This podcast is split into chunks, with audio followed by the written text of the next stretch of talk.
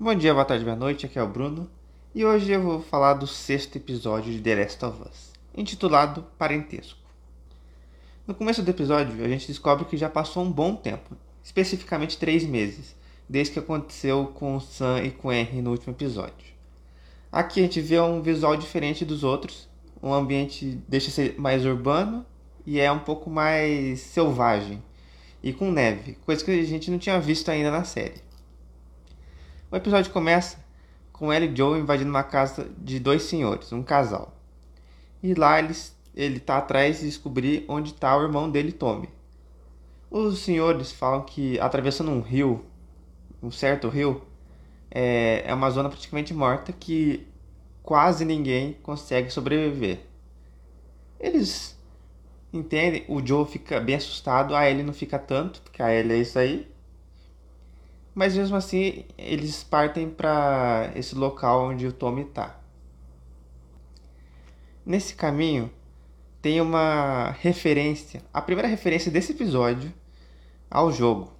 O Joel cita que caso ele escolhesse fazer alguma coisa depois de, depois de terminar o trabalho de levar a Ellie para os vagalumes, ele gostaria de ficar em um rancho, um sítio, cuidando de ovelhas. Isso para mim é uma referência clara ao segundo jogo, mas pro final do segundo jogo, onde a Ellie e a Dina, que é a namorada dela, inclusive a gente vai falar da Dina nesse episódio, é, elas estão morando junto com o filho da Dina, com o menino que eu esqueci o nome agora, que daqui a pouco eu vou procurar. Aqui, achei o nome. Jess é o nome do, do, do menino que tem o filho com a Dina. Eu, eu quase falei agora um spoiler do que acontece com ele, mas quem jogou o segundo jogo já sabe. E quem vai ver a segunda temporada da série já está preparado o que vai acontecer com esse personagem. Os dois caminham durante algum tempo, aparentemente dias. É, os, os dois vão se unindo mais e mais, porque convívio, né? Depois, outro momento que é especificamente para quem jogou o jogo, que é a cena da usina hidrelétrica.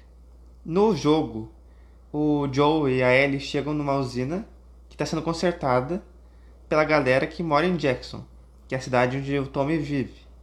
E lá ele encontra o irmão dele. Tem a cena que. Na verdade, no primeiro jogo a gente não vê tanto Jackson dentro. Assim, não anda na cidade. Isso é mais pro segundo jogo. Aqui no, no primeiro ele fica. É, ele olha de longe a cidade e ele conhece o povo que vive lá pelos trabalhadores que estão é, reformando essa hidrelétrica para trazer energia. Aqui ela já está funcionando há mais ou menos dois anos, segundo o Tommy. No caminho, eles estão cercados por pessoas de cavalo armadas e eles vão questionar quem são eles, o que eles estão fazendo ali. E tem um momento tensíssimo que mostra um cachorro farejando se um deles está infectado. Primeiro ele fareja o Joe e depois ele fareja a Ellie. E claro que o cachorro não consegue detectar que ela está infectada porque ela é imune. Ela foi é, infectada, mas o, o Cordyceps não se espalhou pelo corpo, não fez nada. Nesse momento, o Joe vira para a líder daquele grupo, Maria, e fala que ele está atrás do irmão dele, Tommy, e ele fala: Ó, meu nome é Joel. Imediatamente ela sabe quem é, depois a gente vai entender por quê. E ela pega os dois e levam para dentro de Jackson. Jackson é a cidade de sobreviventes numa re é, região bem isolada dos Estados Unidos. Jackson é uma cidade completamente diferente de todas as outras que não sobreviveram, tipo Texas City ou a zona de quarentena. Lá tem muita prosperidade, lá tem luz elétrica Lá tem é, comida, tem cinema, cinema entre aspas, que é só uma sala com uma projeção. Se fosse assim, qualquer sala com projeção é cinema. Minha sala de casa é cinema. Mas é bem mais confortável do que qualquer outro lugar que foi visto no jogo e na série. E mais seguro também, porque eles têm um pente fino para ver quem entra e, e, o que vai fazer. Cada um tem sua função. É tudo bem organizado nessa cidade. É, é, é o começo da reorganização da, da, da, sociedade depois do apocalipse. Depois do apocalipse, 20 anos depois, né? demorou, demorou um pouco, né? Outra cena que tá gerando um debate na internet, não um debate porque ninguém gostou, é um debate porque possivelmente a gente viu uma personagem do segundo jogo, que vai vir na segunda temporada, que é uma personagem muito boa. Eu, eu sou é uma das minhas favoritas do segundo jogo, já digo aqui, que é a Dina. Mas o que fez todo mundo pensar que aquela personagem que aparece em certa cena, uma microcena, é a Dina? A Ellie e o Joe vão se alimentar depois de, sei lá, quantos meses sem comer direito. E a comida, assim, carne, batata, uma comida com substância. Nesse momento, a Ellie percebe que numa coluna de madeira onde está esse restaurante que eles estão se alimentando, uma menina fica olhando ela de canto e ela fala, sai. Ela dá meio uma patada na menina. E aparentemente não se sabe se é ou não essa personagem que vai aparecer no segundo, é, segundo, segunda temporada.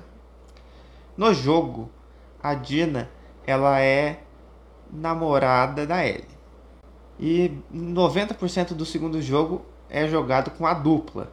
E as duas é, em Seattle, as duas em vários lugares, em vários cenários.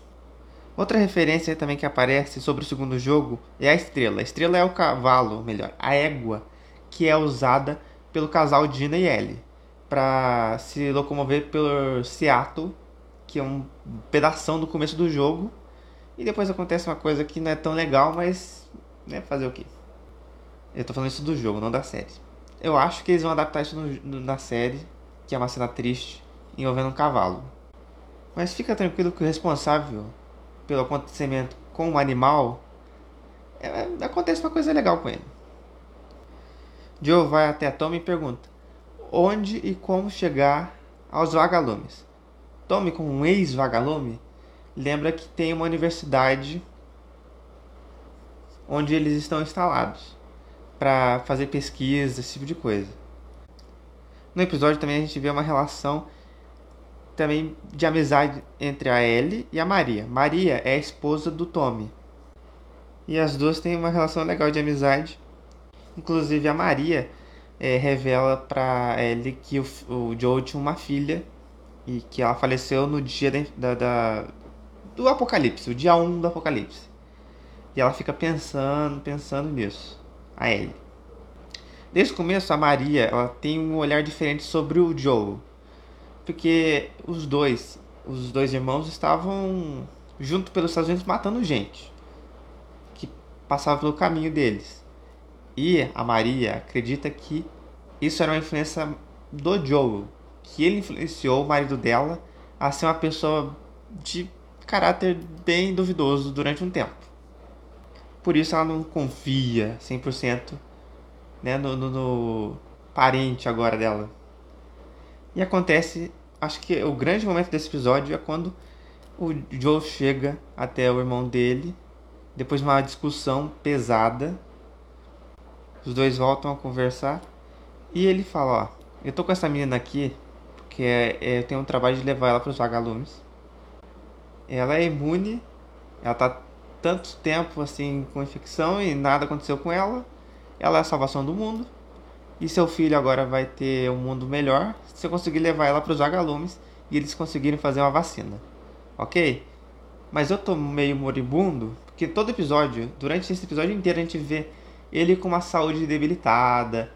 Aparentemente tá comprando o coração, porque de vez em quando ele fica parado e fica colocando a mão no peito e ofegante ele faz uma proposta pro irmão. Ó, leva ela, que ela vai estar mais em segurança com você. Você é mais novo, você tem é, mais agilidade, eu já tô velho. Então ele fala assim, ah, tá bom, vou te ajudar a levar a menina, se fica aqui que eu vou levar ela lá pros vagalumes. Mas acontece aí uma coisa. A Ellie, claro, que ela escuta, porque ela é curiosa, e ela fica putaça. Mas ela fica putaça. Tem uma cena maravilhosa. Essa também é uma cena maravilhosa da série. Uma das melhores. Que é o Joe e a Ellie. A Ellie fala, ó. Você não quer. Você não quer me levar. Eu soube, eu escutei você conversando com seu irmão. Mas eu não sou ela. do que você tem medo? Ela vem já questionando ele mesmo. E aí ele fica bem sentido porque ele né, volta esse, esse papo sobre a filha dele que faleceu. E que não é uma coisa legal de falar pra ninguém que perdeu alguém familiar, seja filho, pai, mãe, irmão. E ele fica sentido e vai dormir já decidido que o Tom vai levar a garota para os vagalumes.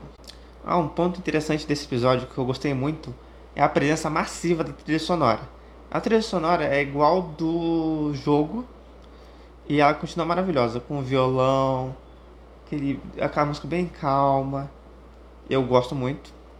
E aqui na série eles adaptaram fielmente. Eu acho que eles pegaram a trilha do jogo e colocaram na série. Eu, eu acho.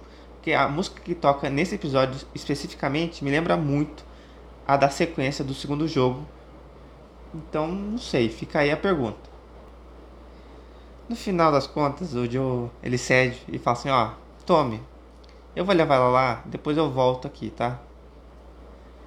Acho que esse episódio mostrou bastante a união do, do Joe e da Ellie. Que até os episódios anteriores ele tratava ela como uma, um trabalho, um frete.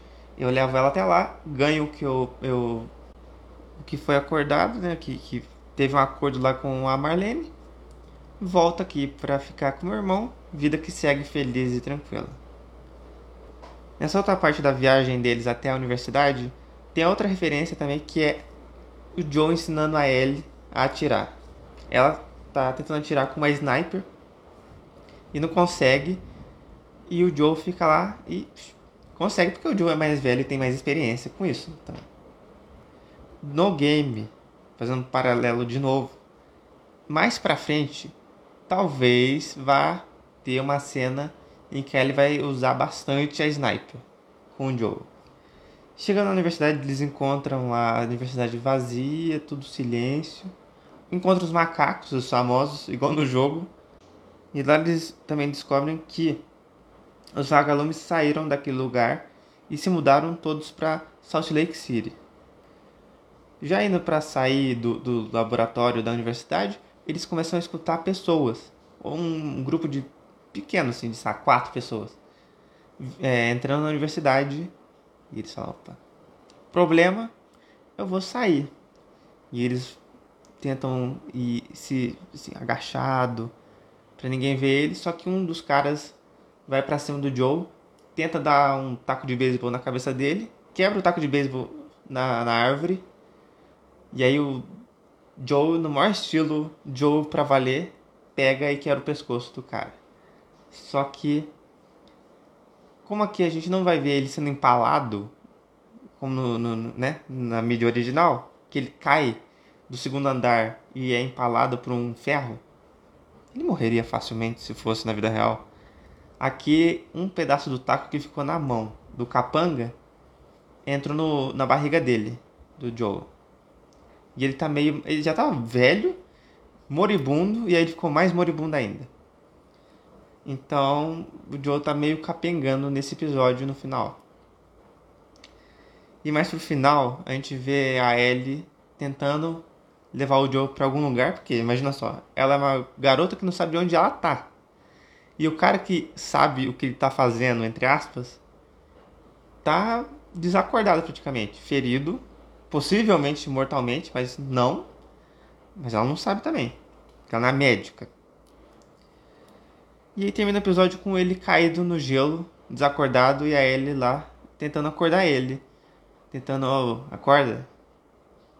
E no próximo episódio a gente vai ver. Aparentemente o próximo episódio vai ser relacionado à DLC. Muita gente não conhece essa, DLC. A DLC se chama Left Behind, que mostra o período que a Ellie estava cuidando de Joel enquanto ele estava doente, doente, furado. E no passado com flashbacks mostrando como ela foi infectada e da amiga dela, entre aspas, a Riley. Amiga entre aspas, porque você vai entender o que acontece no próximo episódio. Tava pensando aqui sobre a série e o jogo.